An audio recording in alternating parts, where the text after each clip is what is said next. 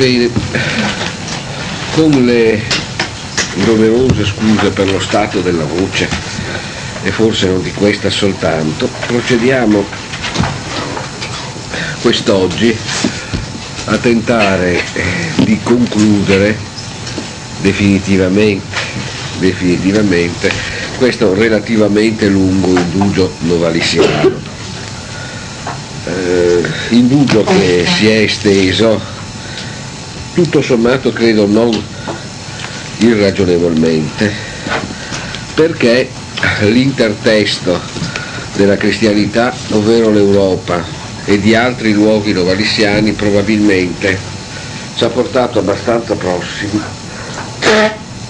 a luogo in cui una riflessione come quella sull'ascolto che siamo andati proponendo poteva trovare una sua origine e forse anche un suo chiarimento.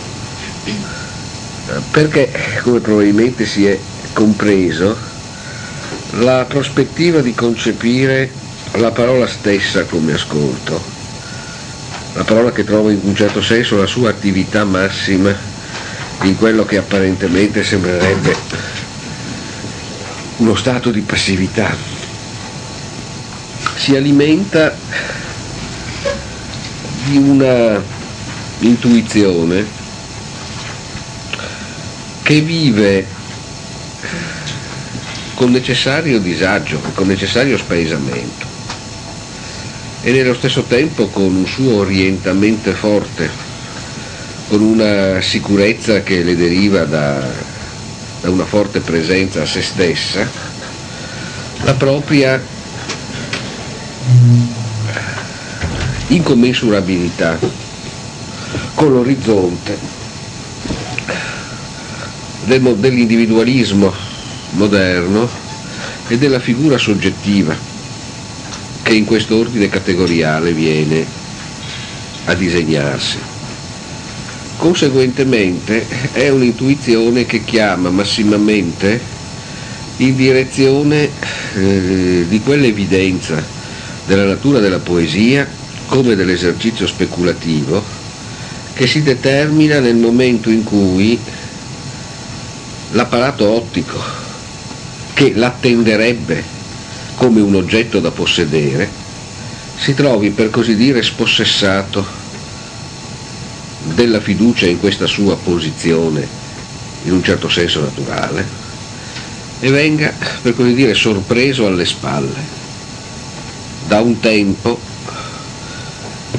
e da uno spazio più veri, che sono esattamente quelli che la poesia e il pensiero espongono, con tutto l'elemento di rischio che è implicito in questa addizione, nel momento in cui rivelino che la loro intimità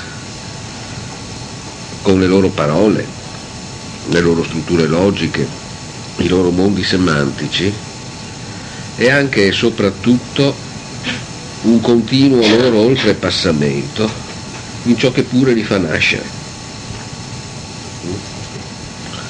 Passaggio in questo senso realmente dalla visione allo sguardo. Ora, in un certo senso, è più facile ambientare una intuizione di questa natura all'interno di grandi sistemi simbolici che, per dirla con comodità e rapidità, fioriscono al di fuori della presa categoriale della modernità. Ma quasi sempre su questi passi all'indietro o passi laterali questi distanziamenti in direzione del tempo o dello spazio che si traducono in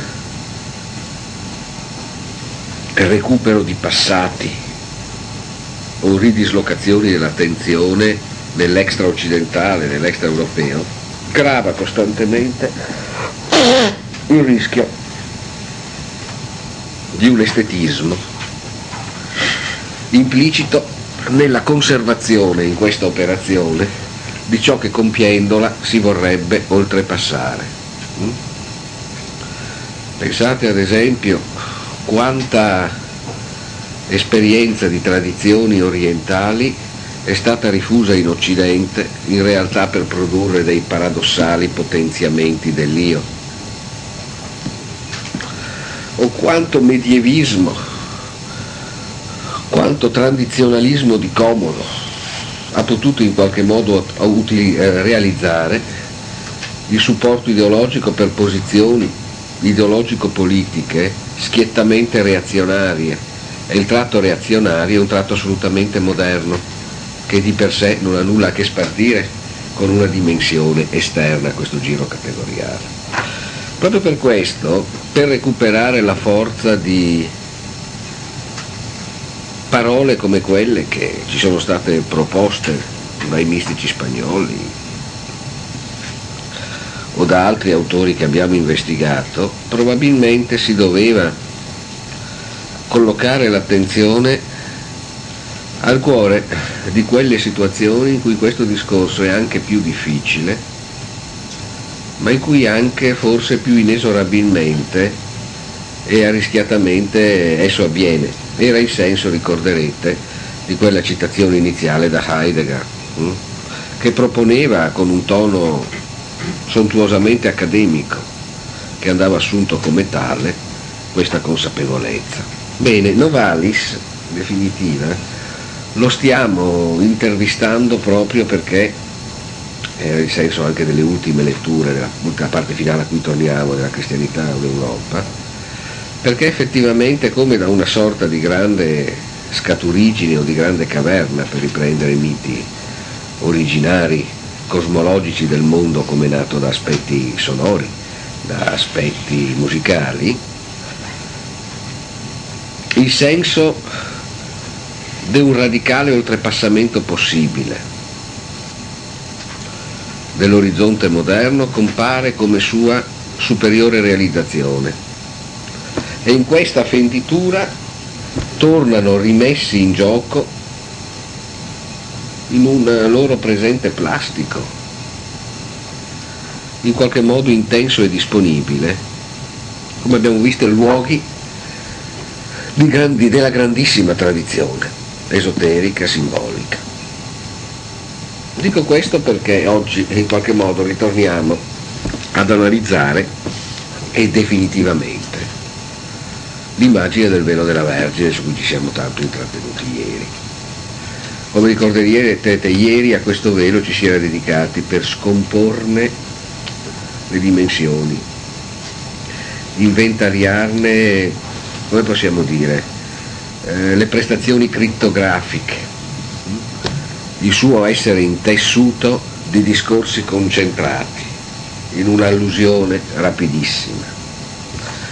Oggi in un certo senso dovremmo, ricapitolando quindi il senso di questo percorso novalisiano, dedicarci alla sintassi, per così dire, di questo velo all'esplicitazione, almeno rispetto al nostro piccolo percorso definitivo, della sua posizione all'interno di questo ulteriore velo che come si è compreso è la scrittura di questo testo.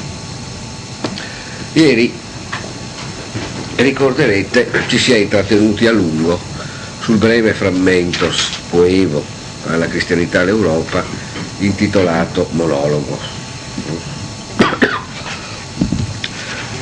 Ciò che giustificava questo allargamento in direzione di monologo era il fatto che lì trovavamo esplicitamente il senso di quella ulteriorità del canto della Vergine, della natura musicale, del suo linguaggio, rispetto a quello che noi siamo normalmente propensi a intendere come linguaggio.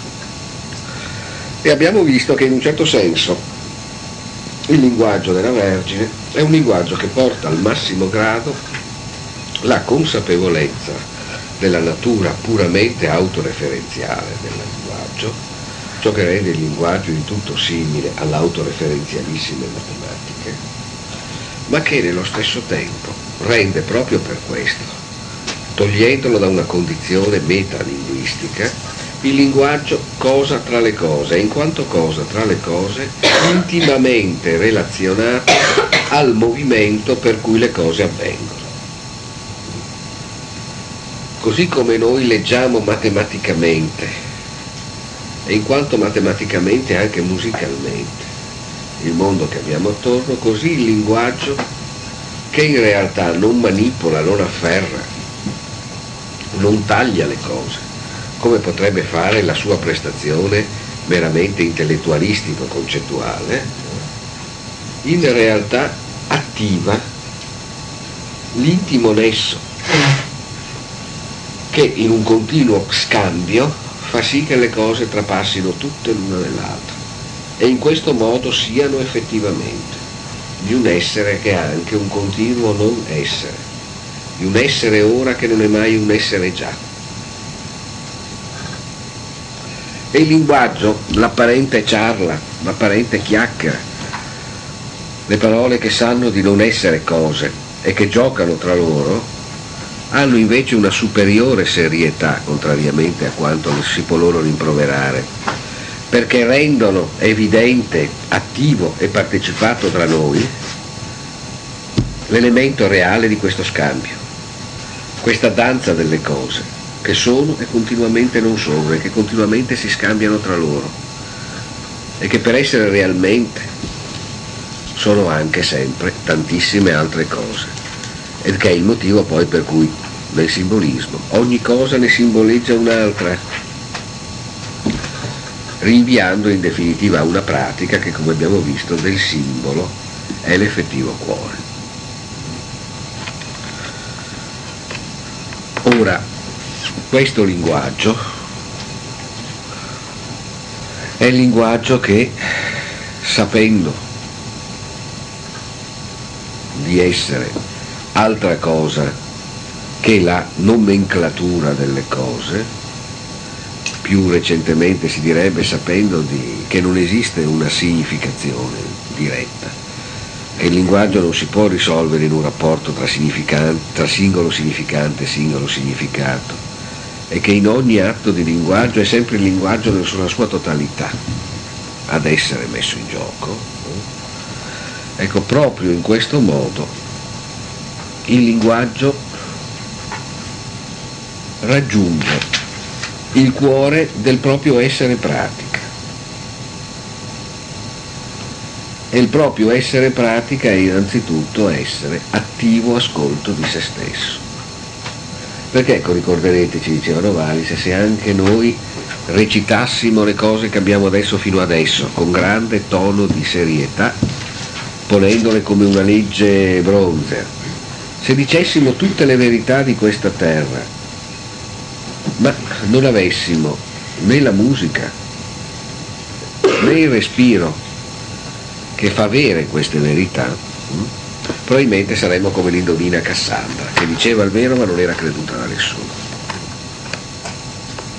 Tanto è, ricorderete, no? diceva Novalis, che c'è un'unica possibilità che questa stessa dichiarazione che io rendo in monologo non sia una forma ridicola di apologia della poesia in maniera impoetica.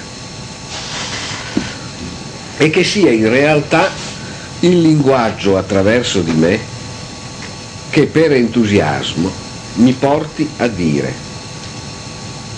E faccia, così come abbiamo visto nel resto della cristianità o l'Europa, di un movimento che apparentemente va contro la sua armoniosa natura, un allargamento e un potenziamento del suo giro. Così come la grande vicenda che ha raccontato nella cristianità o l'Europa ha fatto dell'odio antireligioso una articolazione necessaria della manifestazione più armoniosa di questo, allora anche la stonatura troppo filosofica e intellettualistica con cui si vuole intellettualisticamente difendere il linguaggio da una sua interpretazione intellettualistica, forse potrà rivelarsi essere parte di una grande metrica poetica, hm, di cui non intuiamo pienamente la struttura, ma che probabilmente si rivelerà come tale. Anche in questo senso Novalis sembra affidarsi a un ulteriore elemento di ascolto. Mm? L'entusiasmo dopo tutto è ascolto, ma non c'è possibilità di ascolto effettivo se l'entusiasmo non viene, questo è l'aspetto moderno, e più che moderno, colto nella autenticità di quella che potremmo chiamare una soggettivazione. No? Non si badi la costituzione di un soggetto che resta, che si insedia in una posizione dominante e che è oggettiva, ma il fatto che questo ascolto, l'ascolto entusiastico, non cancella chi ascolta, perché non ha altra provenienza se non il suo stesso emergere.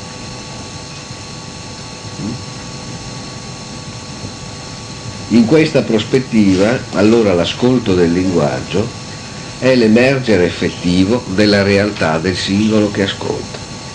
Questo è importante perché Novalis non è palinodia, ritrattazione del grande soggettivismo criticista da cui proviene ma tende invece per così dire a interpretarne un desiderio profondo che va al di là di una struttura trascendentale.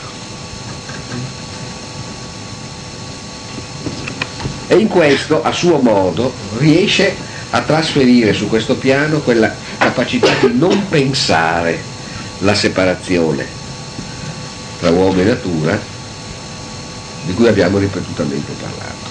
Non di suturarla, ma di non pensarla di non darli proprio per separati. E qui effettivamente sorge questa singolarità entusiasticamente ascoltante proprio là dove essa sembrerebbe spossessata di qualsiasi volontà e di qualsiasi intenzione.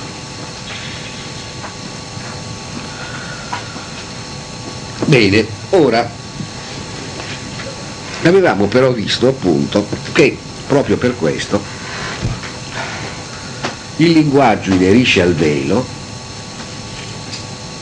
Madonna proprio perché il velo, qui sarò più rapido nella ricapitolazione, e abbiamo letto un famoso frammento sulla simbologia degli abiti, eh, ricorderete, il velo in questo caso contemporaneamente rivela le forme e le protegge. Abbiamo visto che in questo caso l'elemento di rivelazione si evidenzia in questo senso. Il velo, come l'abito, non tanto nasconde il corpo, quanto paradossalmente lo rende effettivamente guardabile, perché l'abito ne è per così dire l'espansione, quasi il grafico del movimento. Il velo per la figura della Madonna è in realtà la vaporosa e duttile espansività del corpo che è contemporaneamente corpo non separato da ciò che chiamiamo qui spirito. Proprio per questo il velo per il corpo è come lo, il velo per, per, per il corpo della Madonna è come nel corpo umano lo spirito. Qui proprio riportato anche alla sua natura pneumatica originaria. Rispetto alla fissità del corpo guardato nella sua eventuale nudità, il velo rappresenta il suo elemento irriducibile a oggetto di constatazione. Quindi il velo effettivamente consente di vedere quello che erroneamente si penserebbe di vedere se il velo non vi fosse.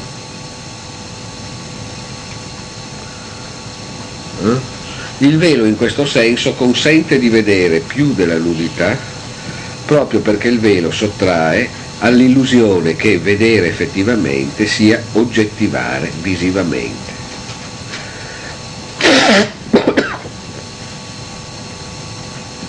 la connessione con quanto abbiamo detto sul linguaggio è abbastanza evidente. Perché allora questo velo ha palesemente questa stessa autoreferenzialità che è del linguaggio ma questa stessa intimità alla cosa, più rivelatrice di qualsiasi oggettivazione della cosa, che è propria del rapporto tra, le, tra il linguaggio e le cose. E come abbiamo visto, le pieghe del velo sono, e questa è la cosa che ci interessa perché introduce il tema dell'araldo angelico, sono la dolce annunciazione. Beh.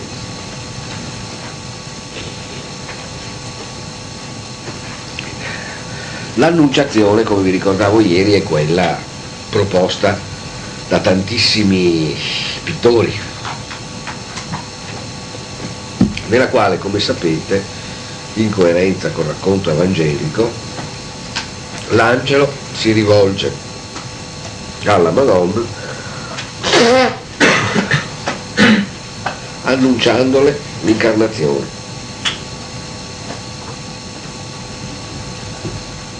Qui le pieghe del velo sono altrettanta.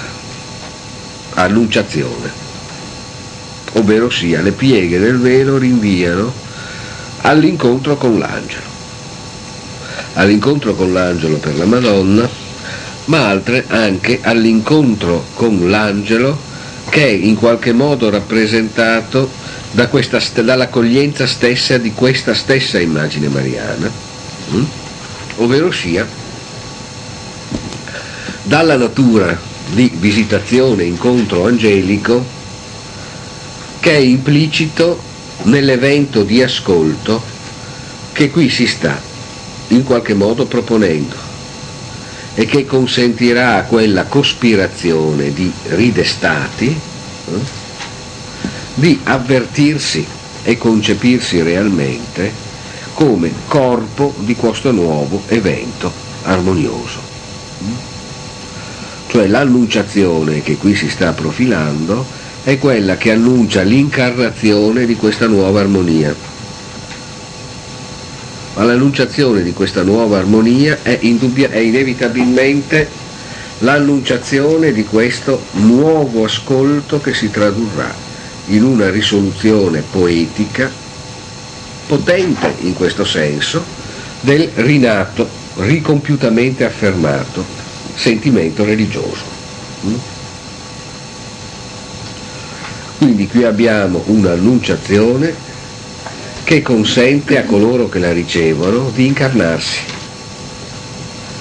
di realizzare in sé quell'oltrepassamento della dicotomia tra corpo e spirito che come abbiamo visto Novalis tende a concepire come ciò che la futura armonia supererà. Abbiamo quindi una sorta di iniziazione al velo, al riconoscimento del velo stesso come grande annunciazione. Ora che il vero abbia a che fare direttamente con l'immagine dell'angelo è dato innanzitutto, cosa che vedremo però tra poco, dal fatto che l'angelo stesso in genere è un velo. In questo caso appunto Angelus Domini Nunziavit Marie, che è il testo dell'Angelus, eh? quella particolare formula liturgica che la Chiesa Cattolica aveva reso molto popolare un tempo e che adesso è, è andata in disuso visto che non si recitano più queste cose, insomma. Eh. Eh, sintomaticamente in una splendida opera lirica ispirata da una buona dose di sensi comuni massonici decaduti, ahimè, come la splendida Tosca di Puccini, nel primo atto abbiamo non a caso un sagrestano che al culmine di una caricatura anticlericale appunto canta l'Angelus come esercizio di bigotteria eh, suprema.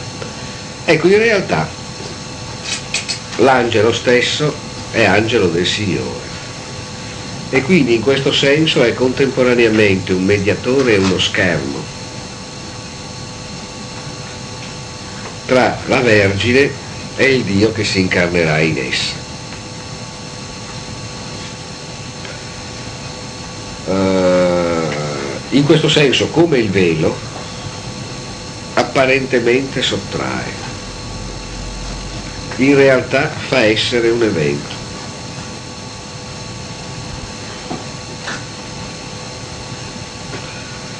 Tra poco proveremo a intrattenerci un attimo, per usare una formula che ha una sua piccola cristicità moderna, sulla necessità di questo velo angelico, che è un po' un modo di intrattenersi del, esegeticamente su Novalis sulla necessità di questa scrittura. Alla fine l'arte, come si diceva, riporta costantemente alla suprema necessaria esilità dei suoi supporti. Si diceva anche ieri, no? alla fine l'arte è fatta di veli, di veli impalpabili, pellicole di celluloide, pagine di carta, sottilissimi strati di colore patine sul marmo e a volte addirittura neanche questo, perché tutte queste cose sono principalmente ciò che di esse si fissa nella nostra mente o perviene in relazione a essa. Come si suol dire gratta gratta, nell'arte non c'è mai niente. L'arte in questo, in questo senso partage un po' di quella povertà di spirito di cui si sta parlando in un altro seminario. No? Tutti i beni del mondo non le bastano. E quindi alla sua ricchezza è necessaria anche una povertà intima, no? quella appunto che la rende un velo e niente di più, anche se questo comporta che poi si scopra che non c'è nulla né davanti né dietro a quel velo, ma che tutto accade nell'apparente non spazio drappeggiato e mosso del velo stesso.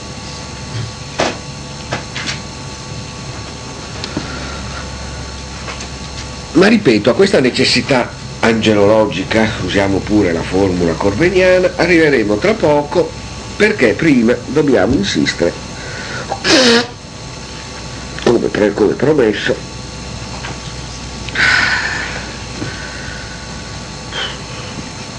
sulla musica cifrata presente nel velo. In altri termini, sulla tessuto di lettere che è proprio del velo stesso. Ora, non è un caso, al di là adesso del fatto che una suggestione diretta, in questo senso operi in Novalis, che comunque aveva conoscenze del pensiero cabalistico, senz'altro attraverso Hammond, e senz'altro penso anche se un supplemento di indagine di quelli che si fanno per le tesi di laurea mi sarebbe stato utile negli ultimi tempi, non ho avuto il tempo di dedicarmi a questo, a questo passaggio, probabilmente non gli era ignota la cabala denudata di Christian Knorr von Rosenroth, testo che nella prima metà del Settecento produce il caso, uno dei casi più elevati di rielaborazione del pensiero cabalistico in lingua non ebraica, rinverdendo in un certo senso i fasti riposti e discreti di una cabala cristiana, come quella che è stata così attiva nel formarsi della cultura rinascimentale veneta, a partire da un personaggio come Francesco Zorzi, no? su cui peraltro si è intrattenuta con studi dotti e seraficamente naif la grande Francis Yates e di cui in qualche modo in genere sempre molto sanno gli studiosi della scuola warburgiana. Comunque, questo velo cifrato ricorda abbastanza direttamente per le prestazioni che ha. L'immagine del Malbush, una delle rappresentazioni di ciò che in realtà si determina a partire dal movimento di Zinzun, di cui già si è parlato, che contraendo Ensof in un punto dà luogo al mondo, nella rappresentazione cabalistica, che qui riassumo attraverso la versione lurianica, ma che è più remota rispetto al 600 di Isaac Luria, è l'immagine del piegamento della veste di Dio.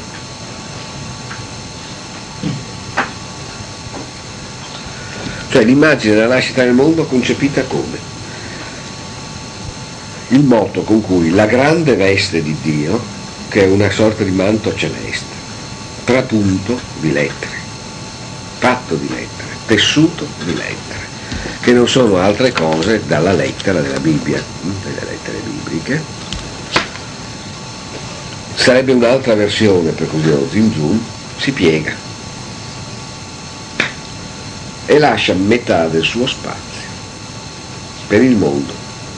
Anche qui ritrazione di Dio che è contemporaneamente donazione del moto espansivo della creazione. Eh?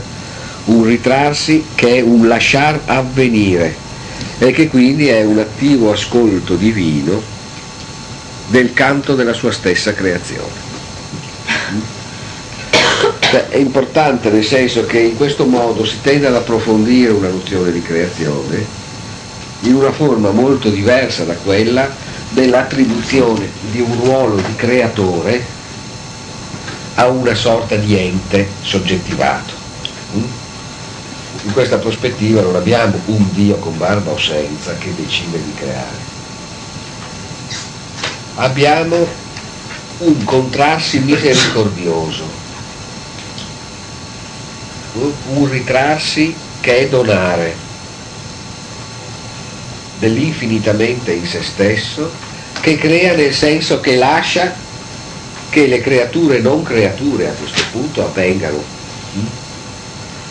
E altra cosa dal dire sia questo sia quell'altro, nel senso di farlo avvenire con moto imperioso, o il ritrarsi perché esso avvenga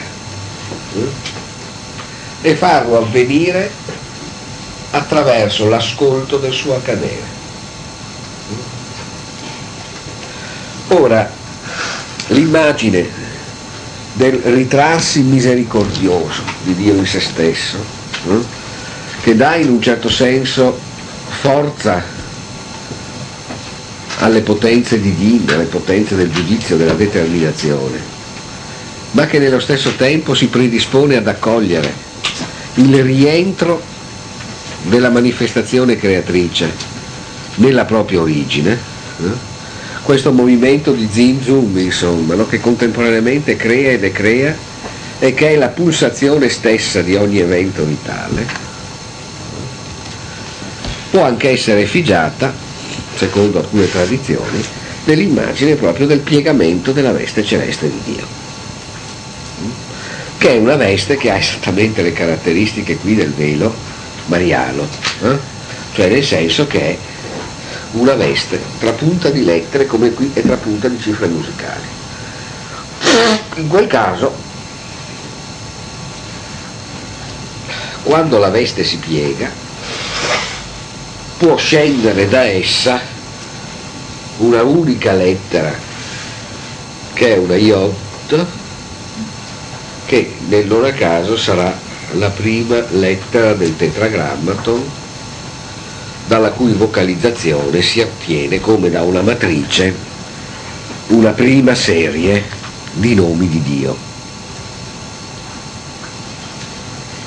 Nomi che conosciate nella tradizione ebraica spesso risultano impronunciabili perché sono, detto brutalmente, nomi che fanno Dio non sono decalcomanie che si appiccichino su di un muro, eh? Sono parti integranti dell'evento divino. E il pensiero cabalistico è sempre anche questo, consapevolezza attiva della portata decisiva che il linguaggio ha nel far sì che Dio avvenga.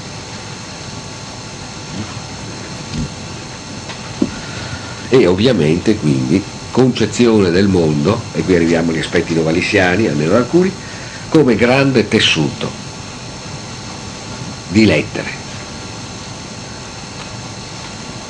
la cui manipolazione è anche immediatamente manipolazione del mondo.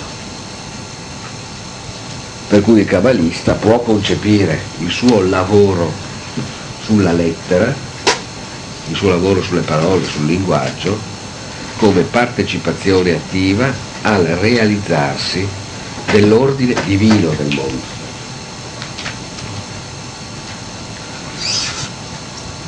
Di qui anche il contributo portato dalla Kabbalah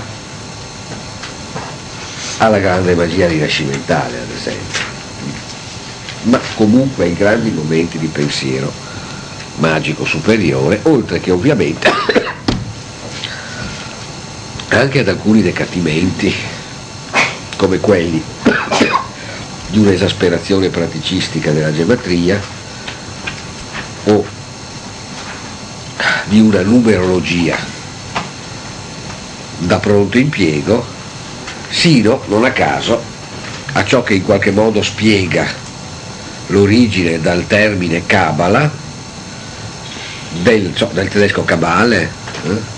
in parte anche italiano peraltro, Kabbalah intesa come intrigo, Kabbalum Liba appunto per con Scilla, e alla Cabala intesa come la smorfia napoletana in definitiva, no? la Cabala dei sogni, eh? quella per cui a determinati sogni si associano determinati numeri che vengono giocati all'otto. Questa in qualche modo è proprio la via degradata, in definitiva, no? ecco in qualche modo diciamo, possiamo chiamare Cabala. Ora, la cosa che qui effettivamente ci interessa è che la veste della Madonna rispetto al Malbush in questione ha l'elemento della forte esplicitazione della dimensione materna della misericordia.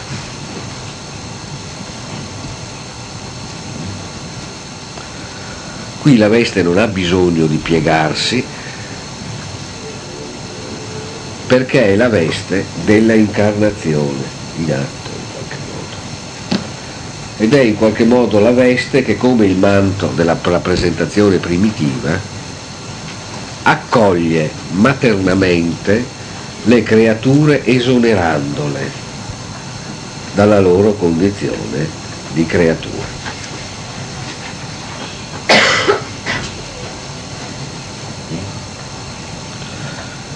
Sotto questo profilo allora il velo è anche il velo del rito iniziatico,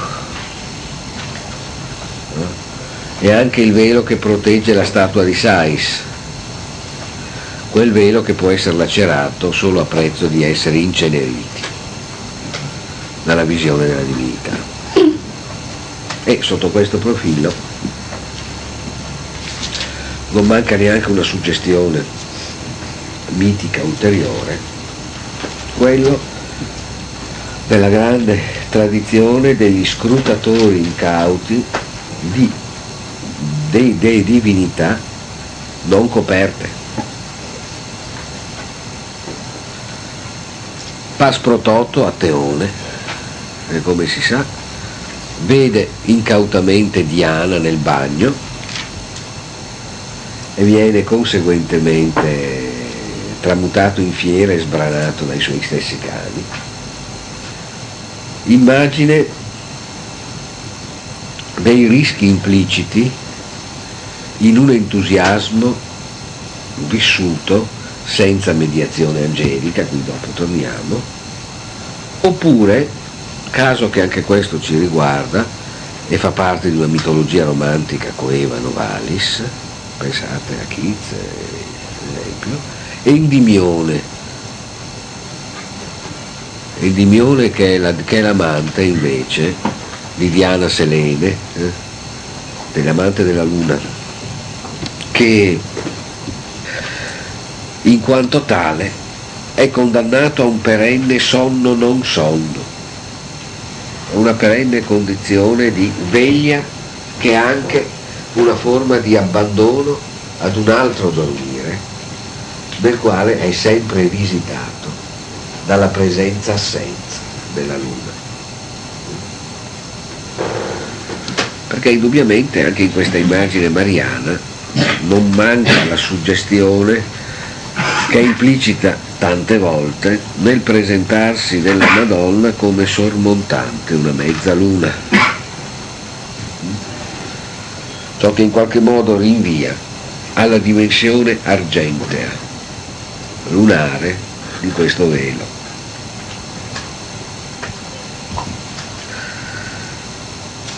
E poi l'infinito gioco delle pieghe, ecco abbiamo visto, una musica cifrata.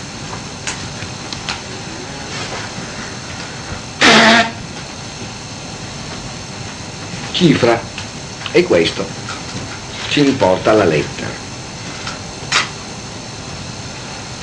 Ritorniamo per un attimo all'associazione linguaggio-matematica, l'elemento dell'autoreferenzialità comportava anche un'espulsione della dimensione immediata e facile dei significati.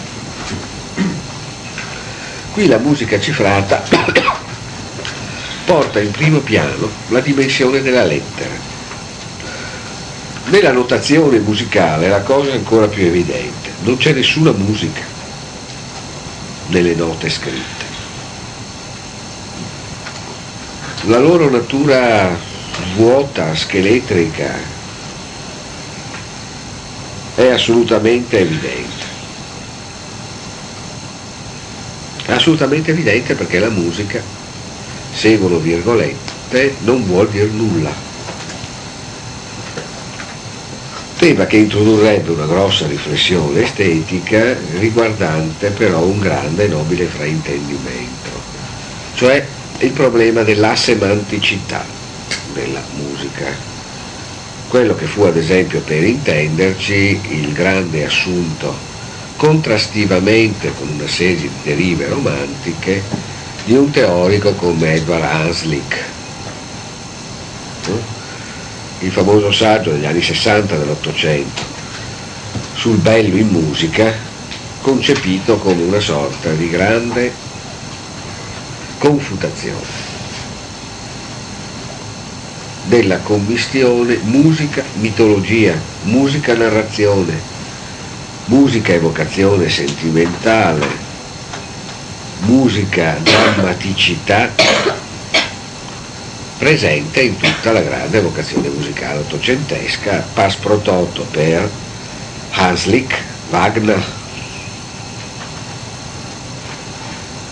Ora, senza voler pretendere di dire nulla di essenziale su questo argomento ovviamente. La musica, direbbe Novalis, come il linguaggio, è totalmente asemantica nel senso che non gli è proprio dir nulla di nulla, né raccontar nulla di nulla.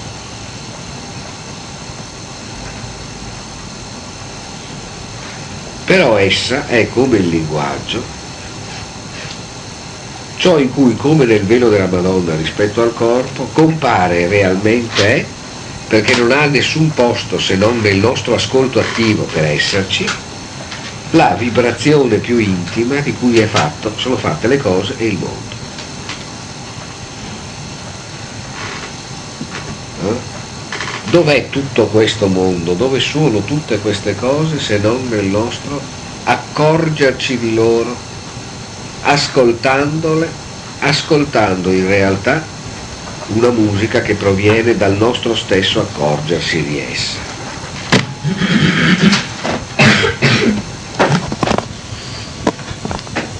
E conseguentemente la musica diventa il cuore della matematica e della poesia perché nella matematica e nella poesia esalta il movimento, la dinamica interrelazione tra tutti gli elementi che fanno matematica, matematica e la poesia, poesia, e contemporaneamente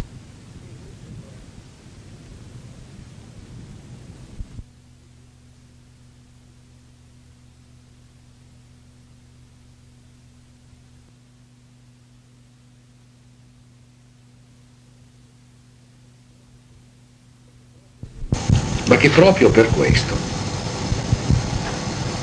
Il linguaggio e la musica vengono ad avere un rapporto totalmente intimo e decisivo con la possibilità stessa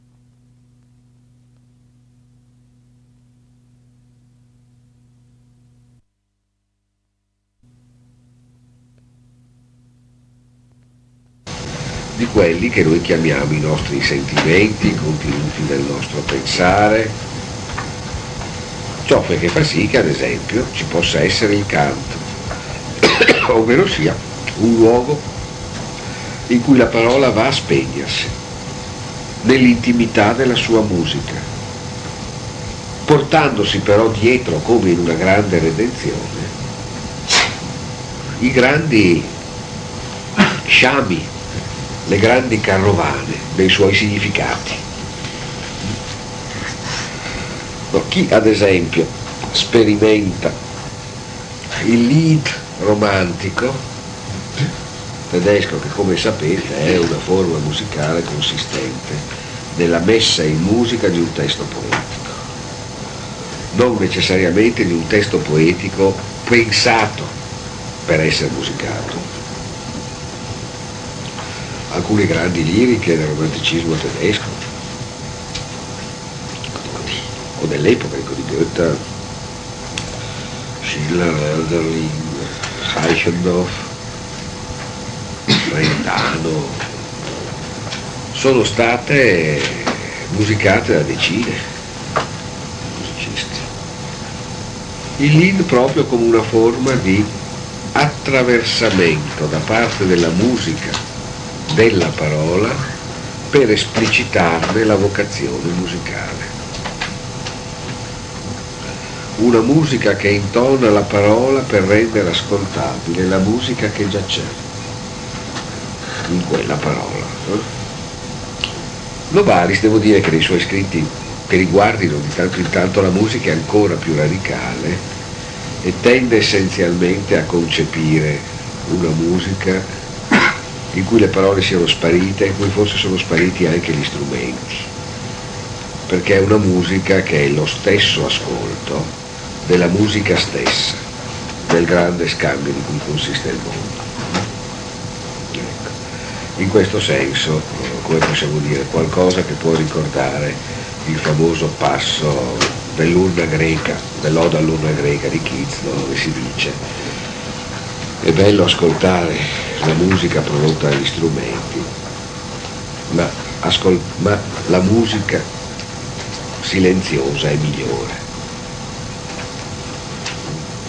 Ora, in questo senso allora, la musica è qui innanzitutto svuotamento e preservazione della lettera.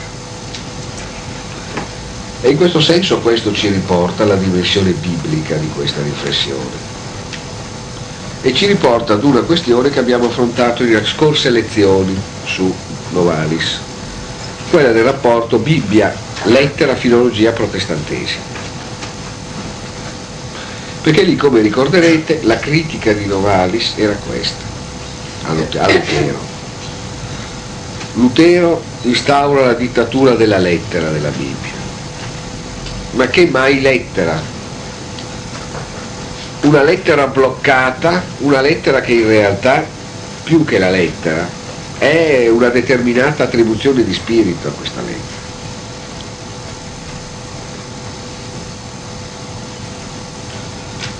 Troppo spesso si ritiene che stare alla lettera sia semplicemente stare a una determinata interpretazione della lettera che si ritiene erroneamente la lettera nella sua purezza.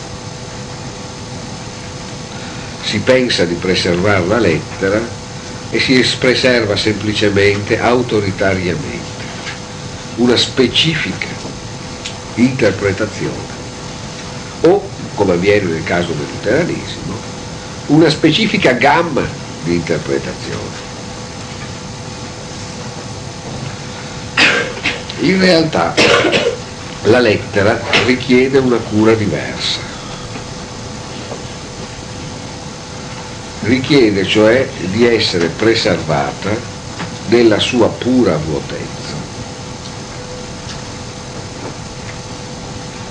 Perché lo spirito, per restare alla coppia paolina, possa avvenirvi senza artate predisposizioni. La lettera cioè richiede quella consapevolezza sulla natura autoreferenziale del linguaggio che prima abbiamo in qualche modo evocato. E quindi c'è una dimensione musicale che promana proprio dal riconoscimento della pura vuotezza della scrittura biblica. Il che effettivamente toglie la possibilità di una resistenza dogmatica che possa essere accampata proprio nel cuore del sentimento religioso da precedenti fissazioni, cristallizzazioni di questo.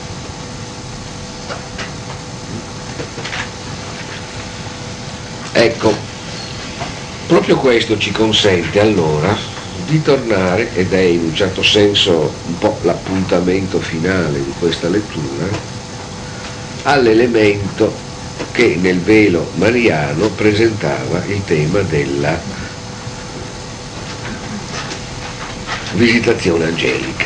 Perché come abbiamo detto, il velo allora diventa il luogo effettivo dell'incarnazione rendendo in qualche modo evidente l'astrattezza di una relazione, una volta di più soggettiva-oggettiva e di visione e non di sguardo, tra i due termini che si fingerebbero separati dal velo. In questo caso il Dio inviante, il messaggero, e la Vergine destinata ad accoglierne l'annuncio ma attraverso l'annuncio la presenza di Dio stesso. E il riferimento pittorico precedentemente evocato vale sin d'ora a rendere evidente che nei quadri che celebrano l'annunciazione tutto è il puro annuncio rappresentato dalla pellicola di colore sulla tela. È tutto lì.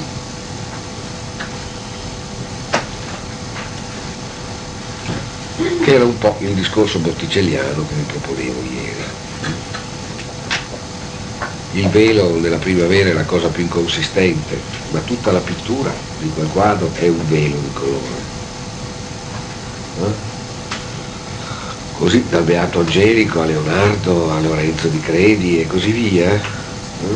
L'annunciazione è letteralmente il velo di colore e dentro ci stanno l'angelo la Madonna, e in un certo senso il Dio stesso annunciatore non ha altro posto che quello per esserci come miracolo stesso in quella pittura.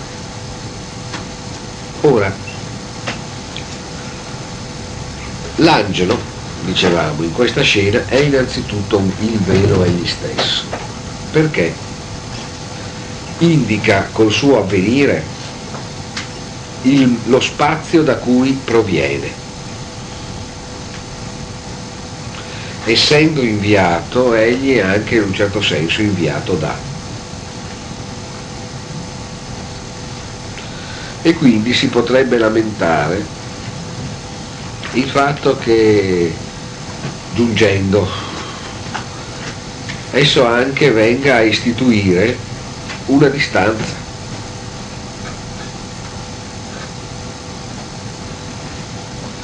Ora noi sappiamo che questa annunciazione è, almeno nella tradizione evangelica, l'avvento stesso che essa inunzia.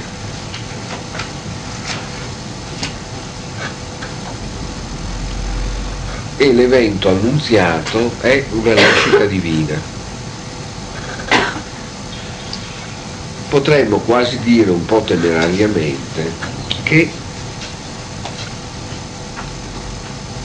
l'annunziante, o meglio colui che ha mandato l'araldo, avrebbe fatto una qualche difficoltà a farsi vivo di persona, visto che aveva bisogno di nascere per poterlo fare e che per nascere doveva nascere attraverso l'annunzio.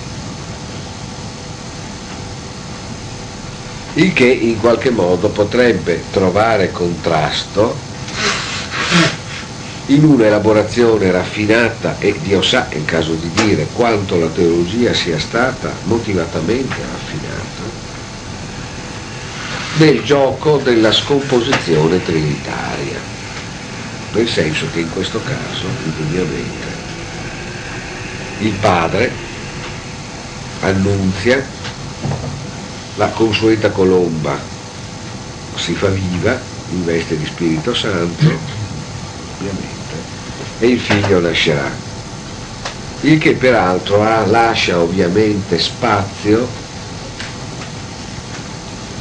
al problema della contemporaneità e consustanzialità delle tre figure e in realtà la riflessione esoterica sulla raffigurazione dell'enunciazione rinvia inesorabilmente alla prestazione realizzante il senso della situazione trinitaria che si matura proprio attraverso il coglimento di questo aspetto dell'annunciazione. In realtà coloro che nel, dall'annunciazione vengono messi in rapporto, forse è nell'annunzio che nascono. E in realtà, come spesso molti grandi pittori sanno cogliere, l'annunciazione trafigge. Trafigge l'angelo come trafigge la Vergine, con il bagliore di un istante, che è il bagliore arrischiato in cui si nasce.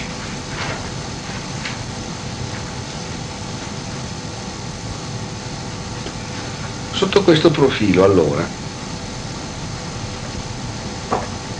il velo della Vergine diventa anche il luogo in cui un annunzio si fa anche la propria realizzazione.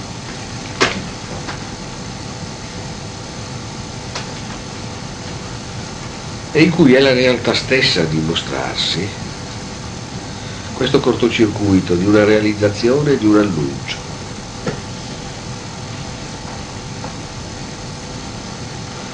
Questo luogo miracoloso in cui le cose sono in virtù della consapevolezza, pratica attiva musicale che ne abbiamo, che è poi la dimensione della poesia consapevole di sé, che solo spegnendosi e divenendo cosa delle cose sa fare della propria luce occidua la luce in cui le cose vengono e brillano di luce propria, di una luce propria che non avrebbero se non per virtù della poesia. Moto questo che riguarda per eccellenza tutta la semantica della delicatezza e della intimità che è spesa a piene mani nel campo aggettivale del breve brano su cui ci stiamo intrattenendo da tempo, che è tutto pieno di intimo, di delicato, di tenero. E l'intimo, il delicato e il tenero sono essenzialmente quei gesti che sanno rispettare ed amare il movimento di ciò che avviene, il movimento di ciò che emerge, che accompagnano ciò che accade nel suo accadere, non lo forzano e non lo reprimono.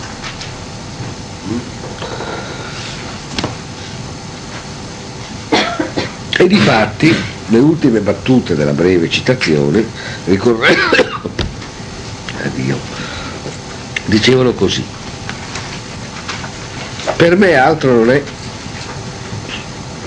il gioco delle pieghe che è appunto nell'abito che è, un, che è una musica cifrata. Dicevo, per me altro non è che il solenne richiama una nuova assemblea primitiva, eh? lo dicevo già, nuova assemblea primitiva. Con questo cortocircuito tra nuovo adesso e di primitivo, perché in realtà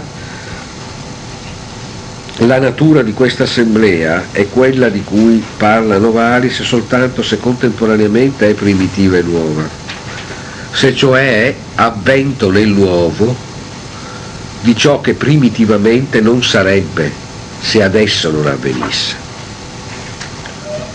Questo aspetto decisivo di affidamento del passato al presente, senza il quale non vi sarebbe la liberazione dei grandi patriarchi del razionalismo, intellettualistico, che come abbiamo visto sono tutti redenti eh?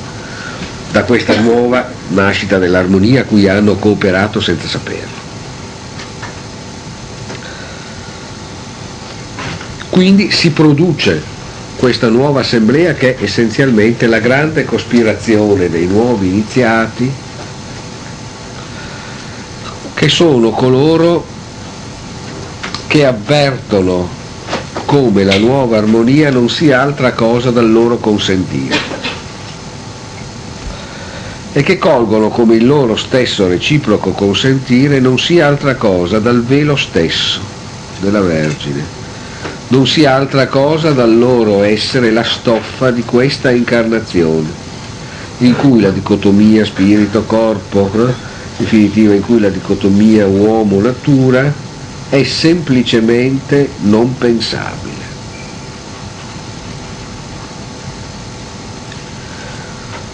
Ora il solenne richiamo ascoltato a questa assemblea che è un'assemblea che fa di questo ascolto la sua arte e di questa arte un'espansione potente di cose da ascoltare. Mm?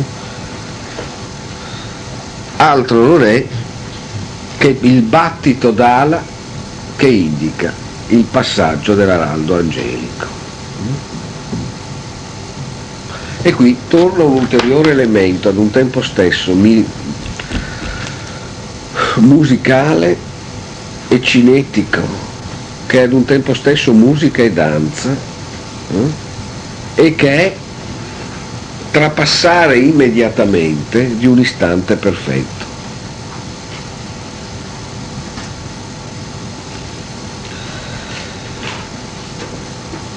Il velo della Madonna è stato qui evocato esattamente così come il battito d'ala dell'angelo eh, indica nella propria apparente consistenza l'avvento miracoloso di ciò che c'è, riportato nella condizione del miracolo e riportato nell'apertura del presente, in un presente in cui non c'è costrizione. Eh? ma c'è una necessaria vastissima libertà. Ecco. Ora, questo a mio avviso costituisce un po' l'esito della cristianità, ovvero l'Europa, per ciò che attiene al tipo di lettura eh, che eh, intendevo proporne nella prospettiva di un discorso eh, sull'ascolto. Eh, e in un certo senso l'impiego del riferimento novalisiano in un certo senso termina qui. Eh, nello stesso tempo però forse, visto che abbiamo ancora qualche minuto, eh, si può anche aggiungere che non terminerebbe qui di per sé un discorso sulla cristianità o l'Europa questo è in qualche modo l'esito eh, dell'impiego tendenzioso che se n'è fatto per la evidenziazione del tema della parola come ascolto. Eh, mi sembrerebbe indiscreto non concludere però eh, mettendo in evidenza come, secondo Novalis, questo discorso va a finire. Per cui proseguiamo ancora per qualche battuta essenziale, che ci consente di incrociare un aspetto tutto sommato non, non eh, estrinseco del nostro discorso perché ci rinvia a qualcosa che sarebbe erroneo compromettere nella sua frequente fattispecie cacofonica e quindi ritenere estraneo alla dinamica del discorso sull'ascolto, il che farebbe sì che a questa deriverebbe una volta di più ciò che si è tentato di evitare con molti antidoti, una dimensione di carattere intimistico, coscienzialistico, privato o nel senso corrente soggettivo, niente di tutto questo. Ed è un passaggio che riguarda una volta di più questa cosa che in Novalis è presentissima e per il modo in cui è presente, evanescentissima, che è la politica. Che è la politica. Perché questo discorso è per eccellenza tutto questo discorso della questa predica, narrazione gnostica, esercizio spirituale ed è annunciazione angelica, che è la cristianità e l'Europa. È un discorso che vuole riguardare una prossima radicalmente, rinnova, radicalmente nuova armonia del mondo e che quindi attraversa nella sua prospettiva con potenza trasformatrice quelle forme della relazione interumana che sono state rappresentate e strutturate attraverso i concetti e le categorie della politica. Per Novalis come per i romantici quel superamento della dolorosa meccanica eh, intellettualistica divisione tra le varie dimensioni eh, dell'attività spirituale umana, che appunto dovrà essere superata, fa sì che religione, poesia, arte, politica, così come la fisica, la chimica ed altre, dimensioni della scienza, debbano in qualche modo essere sussunte all'interno di una superiore unità della circolazione dell'esperienza spirituale. E quindi tutti, in una maniera o nell'altra, pensano di lì a poco a un mondo che avrà superato i limiti di ciò che si è chiamato Stato, sino al loro tempo. Sugli aspetti deboli, comici se volete, ma anche in parte sulla gigantesca forza sintomatica di questa immaginazione si è intrattenuto in uno dei suoi più brillanti, caustici, cattivi e intelligenti saggi giovanili, il grande Carl Schmitt. Nel suo saggio intitolato Romanticismo politico, dove il romanticismo politico è fatto a pezzi come occasionalismo dovuto al sostanziale fraintendimento della nitidamente e inesorabilmente delimitata forza del sistema concettuale proprio della politica moderna. Schmitt non a caso sottende con una sua grande forza e cito Schmitt anche per una piccola economia, perché tra poco cominceremo a parlare di Walter Benjamin, no? e allora questo riferimento è un riferimento che ha anche una congenialità in quella direzione, perché sostanzialmente diceva Schmidt, i romantici, hanno proiettato le loro fantasie su un repertorio di concetti che ha un suo campo di prestazioni assolutamente indeformabile. E conseguentemente hanno finito per adattare il loro pensiero ad un ruolo assolutamente subalterno. Tutt'al più hanno potuto fare, magari senza saperlo, un po' di ideologia, essendo un po' degli utili idioti, un po' dei furbastri che ci marciavano, che a furia di immagini poetiche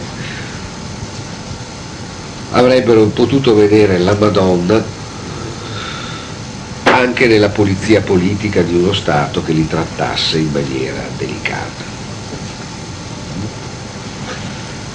Insomma, cosa di poco vigore intellettuale. Devo dire che sotto questo profilo il pensiero romantico si era già trovato in situazioni di disagio. Quando voi leggete nella fenomenologia dello spirito la caratterizzazione dell'anima bella, tutta luce di stelle e tremolii del cuore, eh, vi trovate già di fronte ad una destruzione hegeliana del romanticismo per palese carenza di incidenza sulla realtà mondana sulle ragioni di questo di particolare violenza. Bene, detto questo però invece il pensiero novalisiano, Novalis oltretutto morì di lì a poco, non ebbe tempo di invecchiare, di vedere il periodo napoleonico, di convertirsi alla restaurazione non ebbe tutto sommato tempo di andare ad infilzarsi meritatamente, perché non lo meritava, sui letti di spine predisposti dall'intelligentissimo e autocritico romantico Heine, in quella meravigliosa, settaria, ingiusta, genialissima e supremamente divertita rievocazione del romanticismo che è il saggio di Romantische Schuller la scuola romantica, di cui consiglierei la lettura. Perché?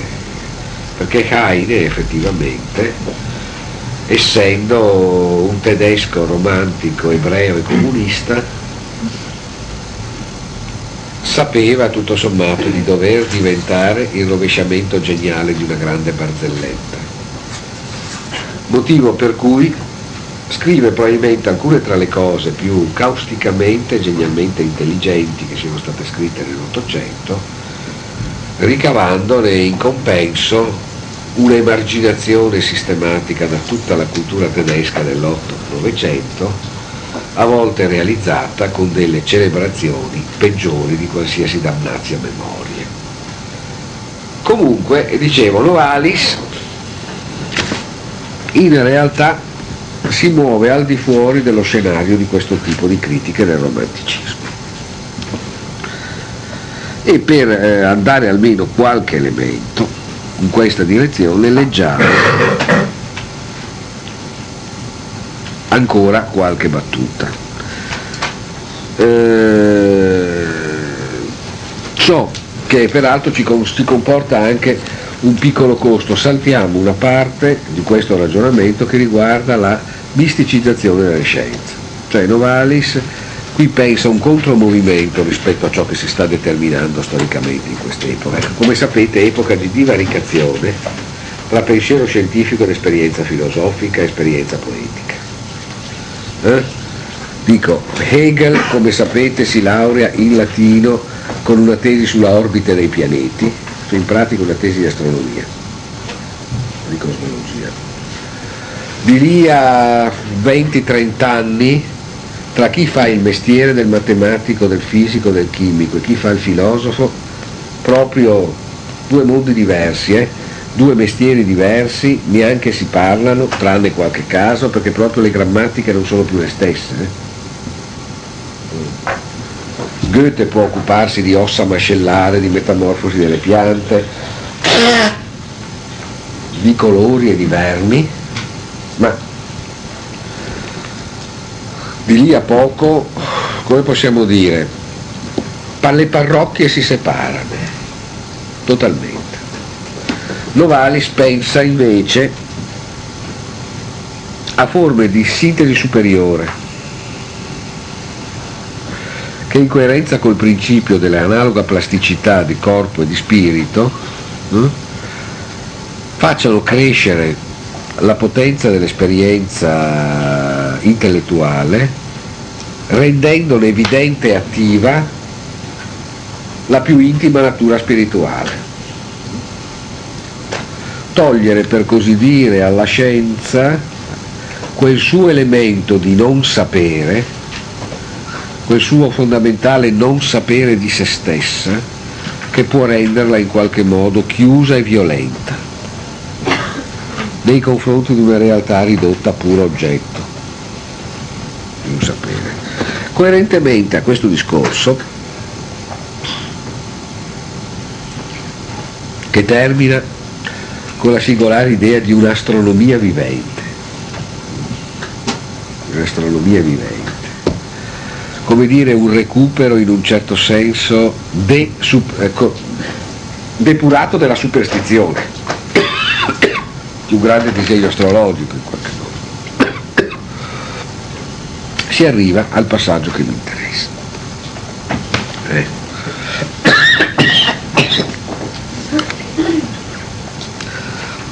Ma scusate, ma volgiamoci ora allo spettacolo politico del nostro tempo. Il vecchio e il nuovo mondo sono in lotta tra loro. La manchevolezza e l'insufficienza degli ordinamenti statali, finora in vigore, si sono manifestate in terribili fenomeni.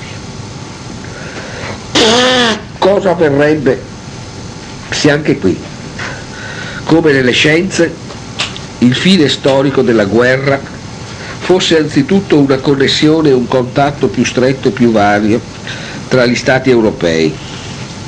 Se entrasse in gioco un nuovo moto dell'Europa finora sonnecchiante.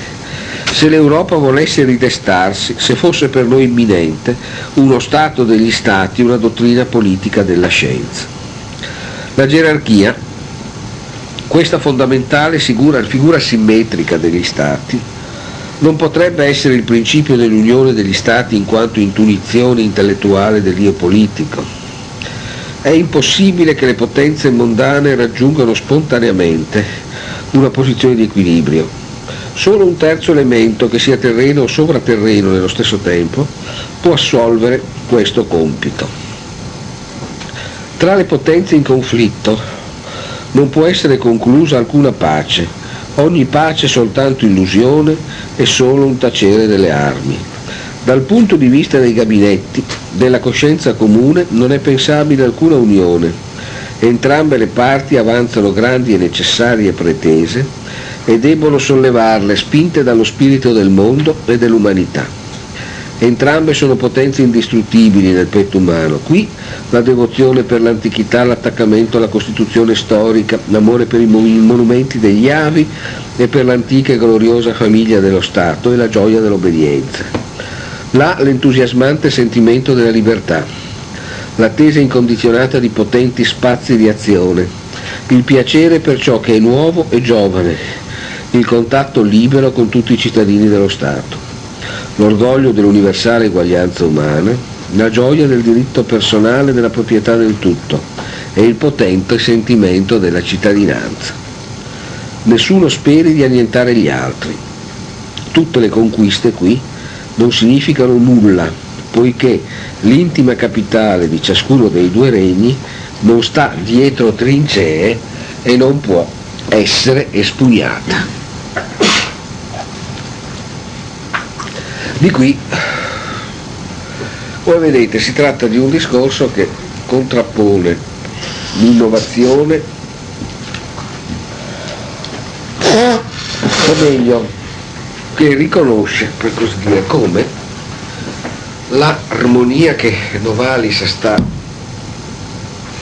auspicando e presentendo risulti nello scenario del presente della politica scomposta in un conflitto che ha il suo aspetto paradossalmente più armonioso nella irriducibilità dei suoi due termini.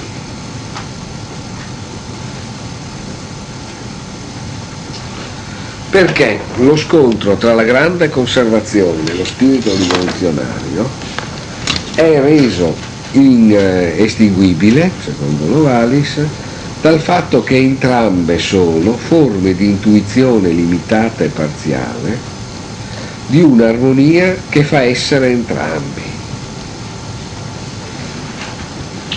Perché come noterete la descrizione delle due, due, delle due serie di caratteristiche è in entrambi i casi positivi, positive. C'è grandezza e nobiltà in entrambe. Ma qual è il loro limite?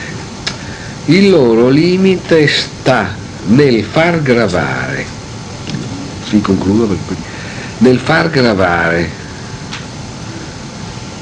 il potente sentimento dell'armonia nella quale si compendiano necessità e libertà, anche se da una parte si insiste sull'aspetto della disciplina e dall'altra parte da quello delle autonomie. Eh?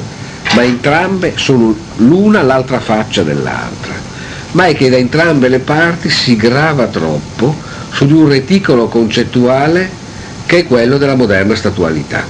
Mm?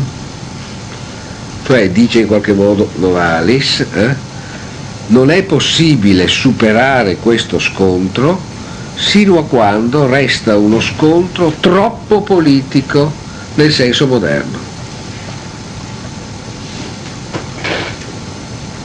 Difatti, come dirà dopo, solo la religione può restare l'Europa, rendere sicuri i popoli con una nuova magnificenza reinsediare la cristianità visibile sulla terra nel suo antico ufficio pacificatore. Le nazioni hanno dunque tutto dall'uomo, tranne il suo cuore, il suo organo sacro, e qui siamo all'ultimo passo sull'ascolto.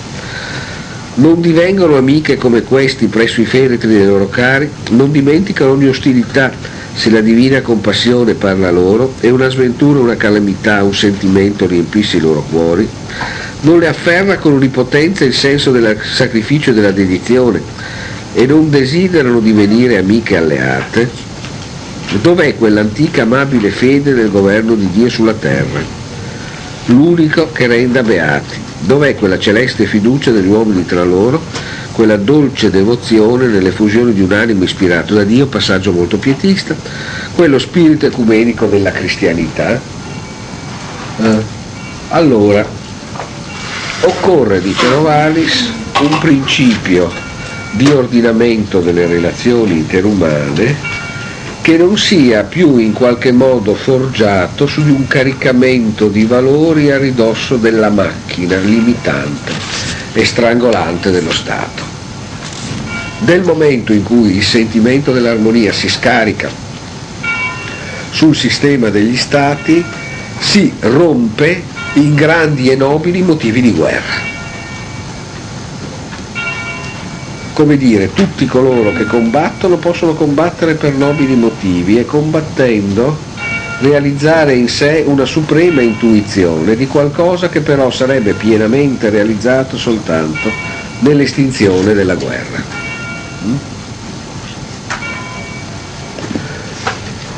Questo avviene perché passando attraverso la rete delle mediazioni statuali sia il senso profondo delle ragioni necessitanti la tradizione, sia il senso della soggettività liberata e dell'espansività libera dell'esperienza, non possono che tradursi che in motivi di guerra.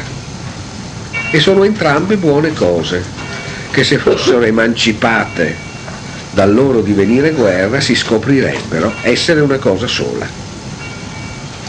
Una volta di più quel tentativo di non pensare alle dicotomie, no? Corpo, spirito, natura, uomo, da cui eravamo partiti. Eh? Le conclusioni, come sapete, sono quelle su cui ironizzava Schmidt, ma quando, quando mai, di questo non si deve domandare. c'è solo da aver pazienza, verrà, deve venire la sacra età della pace eterna, in cui la nuova Gerusalemme sarà la capitale del mondo.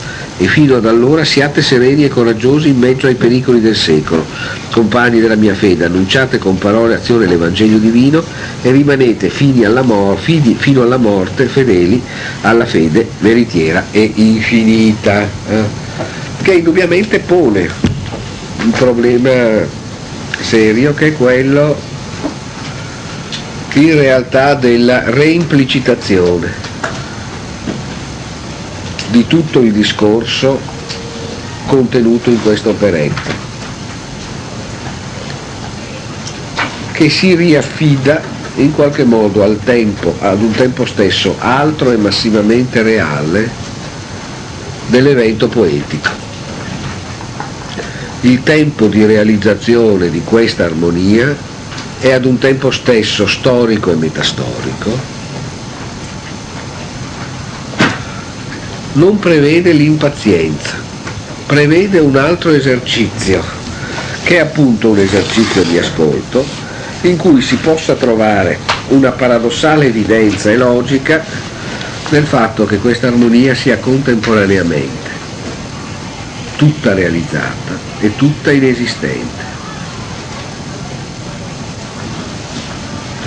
Perché il tempo della sua vera realizzazione è un tempo che avviene contemporaneamente adesso, quando noi l'avvertiamo, e in un altro adesso che sarà l'adesso di quando si realizzerà anche mondanamente. Mm? Che è cosa più difficile forse da comprendere perché la poesia stessa la ospita non come una conclusione, ma come il proprio ambiente come il proprio ambiente, eh? proprio come la stoffa del proprio ascolto. Vabbè. Domani cominciamo a cambiare argomenti, sempre che io sia ancora in condizione di parlare.